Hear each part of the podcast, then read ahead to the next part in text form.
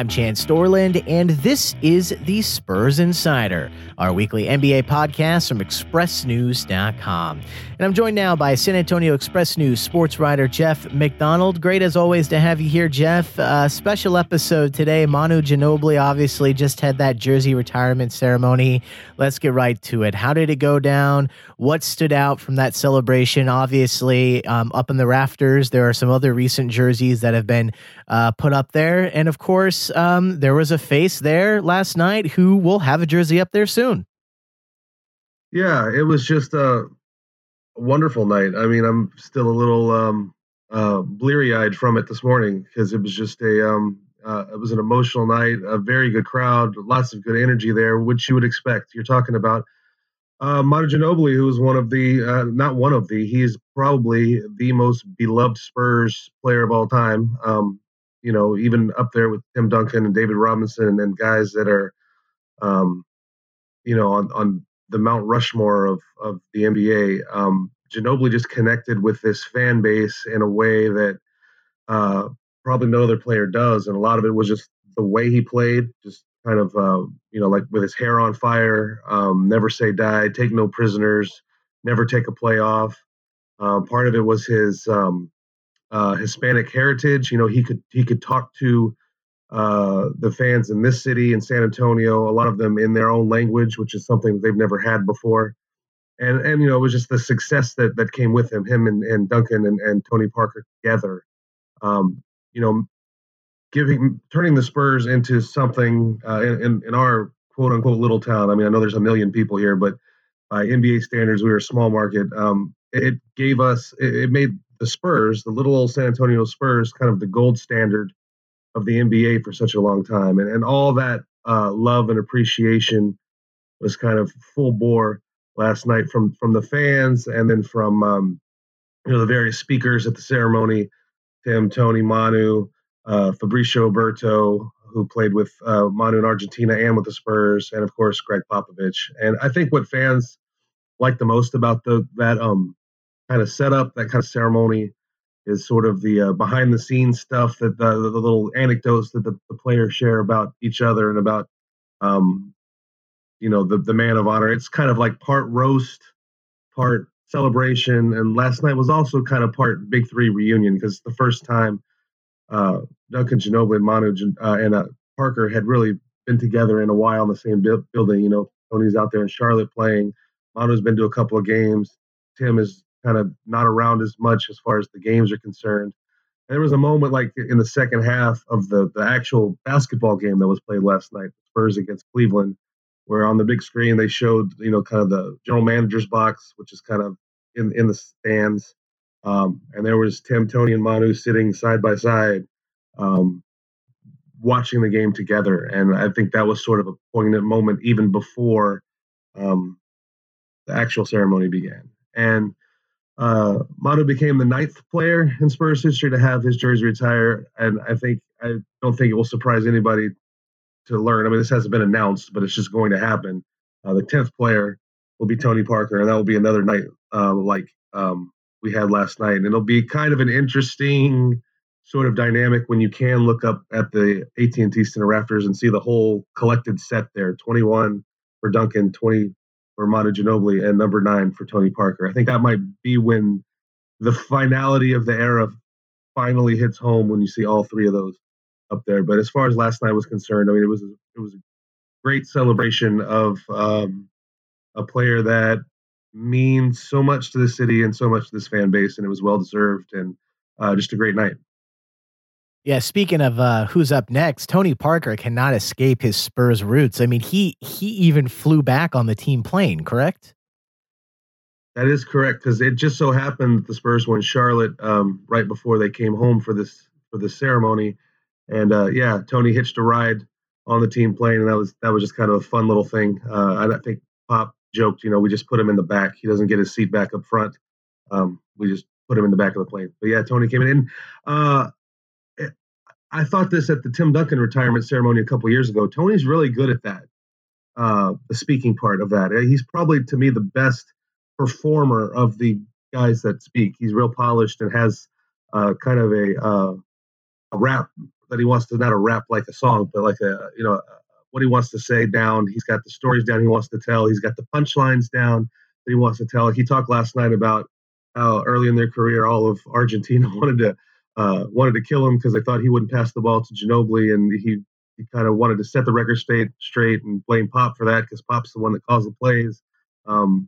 He's like the Jeffrey Ross of Spurs retirement ceremonies. He's like the Roastmaster General of those things. He's really good at it. Wow, that's high praise. We'll have to get that word to Jeffrey Ross. Let him know he's been compared to Tony Parker. So, it was a victory last night.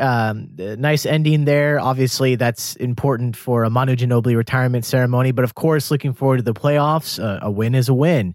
So the Spurs, they can clinch a berth with one more victory or one more Sacramento loss. So basically, postseason is almost assured. That streak is almost assured to continue. What's the best draw for the Spurs, do you think, in the first round, and how do they go about lining that up? It's going to be we're kind of looking at the Spurs are going to obviously be at the bottom of the playoff bracket. They're not going to have home court advantage in the first round. You look at the teams that they could possibly match up with. I mean, it kind of looks like the Spurs are going to fall in that 7 or 8 hole. They could get up to 6th, maybe 5th, but for the sake of argument, if we're talking 7 or 8.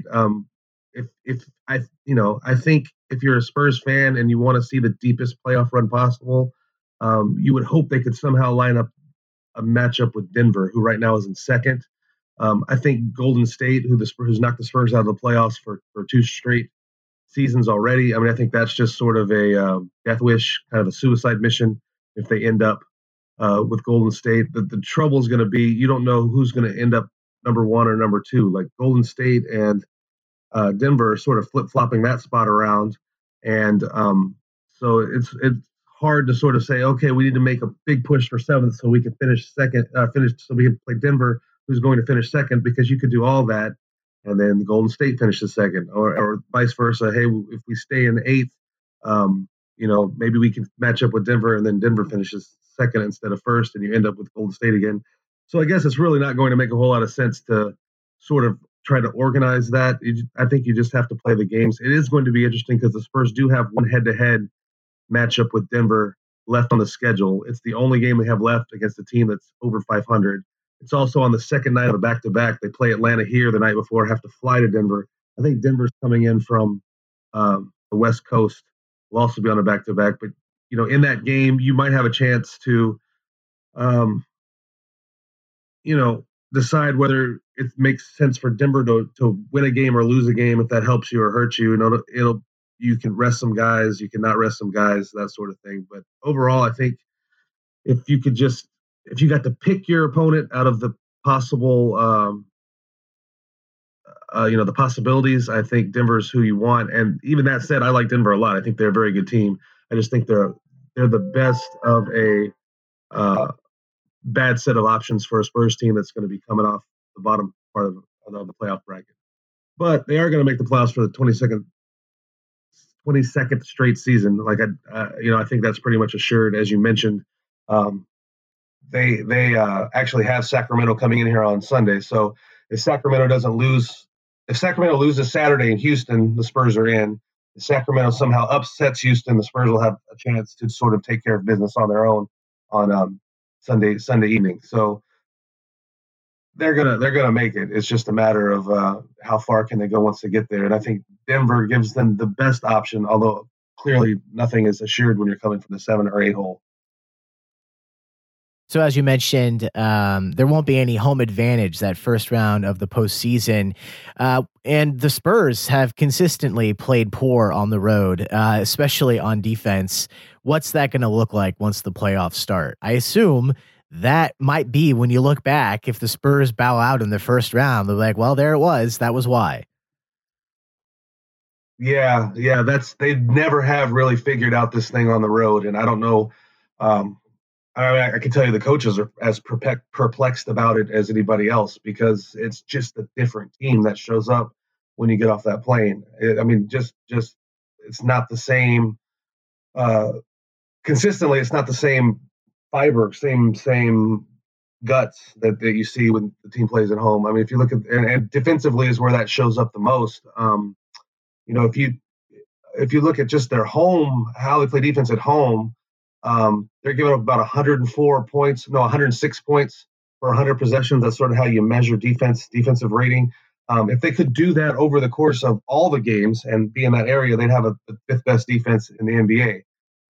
But they do not, because their road defense is just so shoddy. I think they're like 26th in the league in road defense. And that's really a problem when you're looking at a playoff run where you're probably not going to have home court advantage in any round. And, you know, so in order to advance, it's necessary. I mean, you can't advance without winning at least one road game in each series.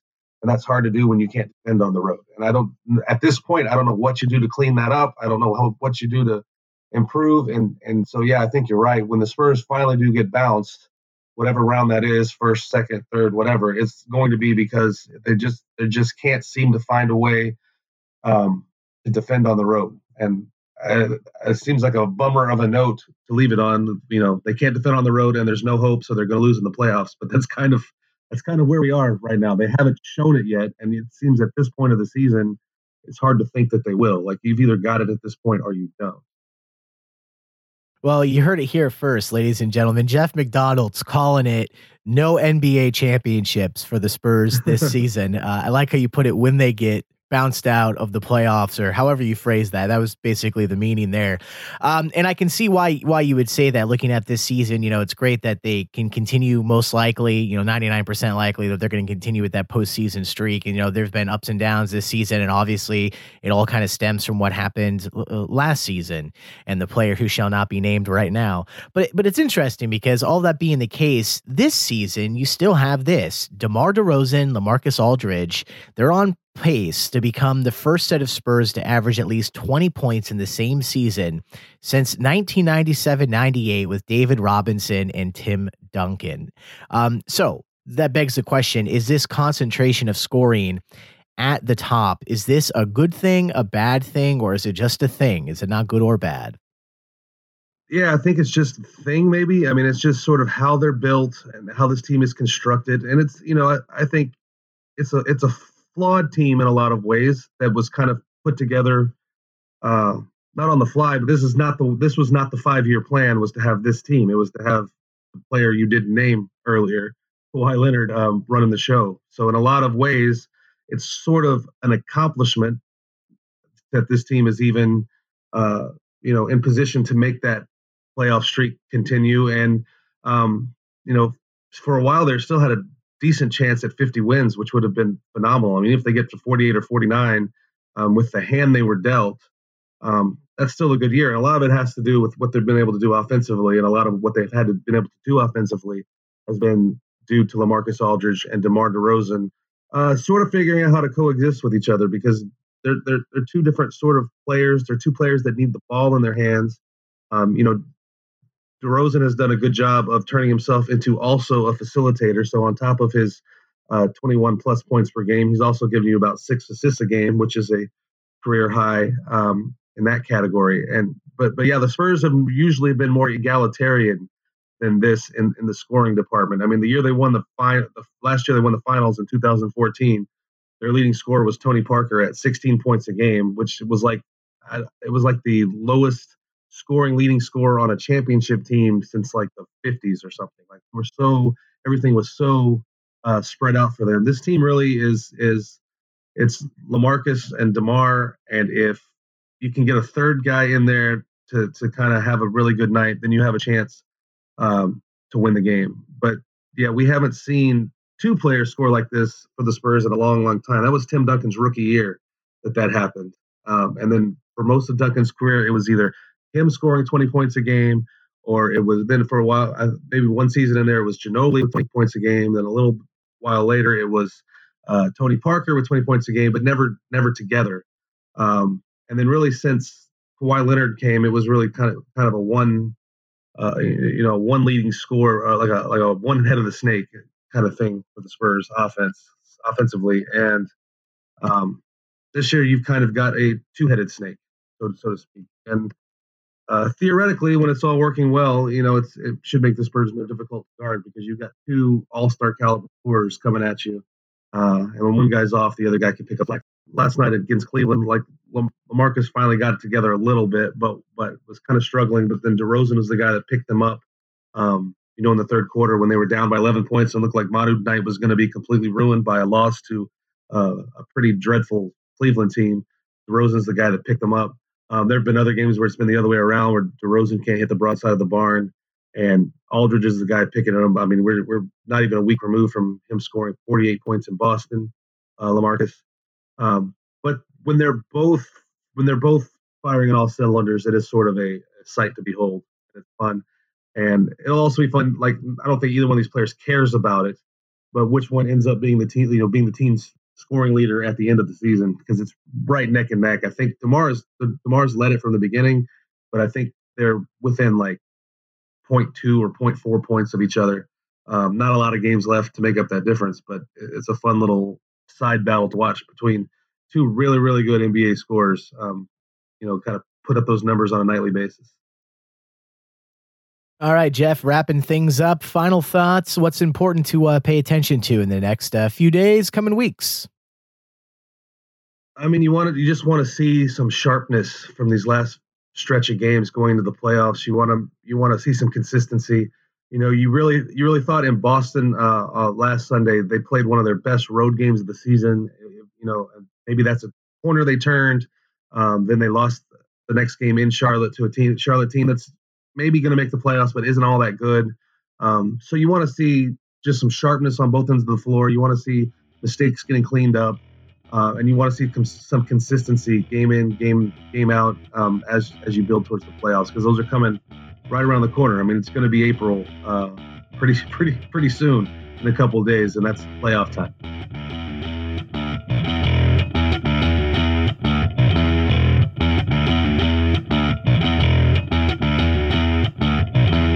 And thank you to San Antonio Express News sports writer Jeff McDonald for joining me for today's episode of the Spurs Insider, our weekly NBA podcast from ExpressNews.com. For the San Antonio Express News, I'm Chance Dorland.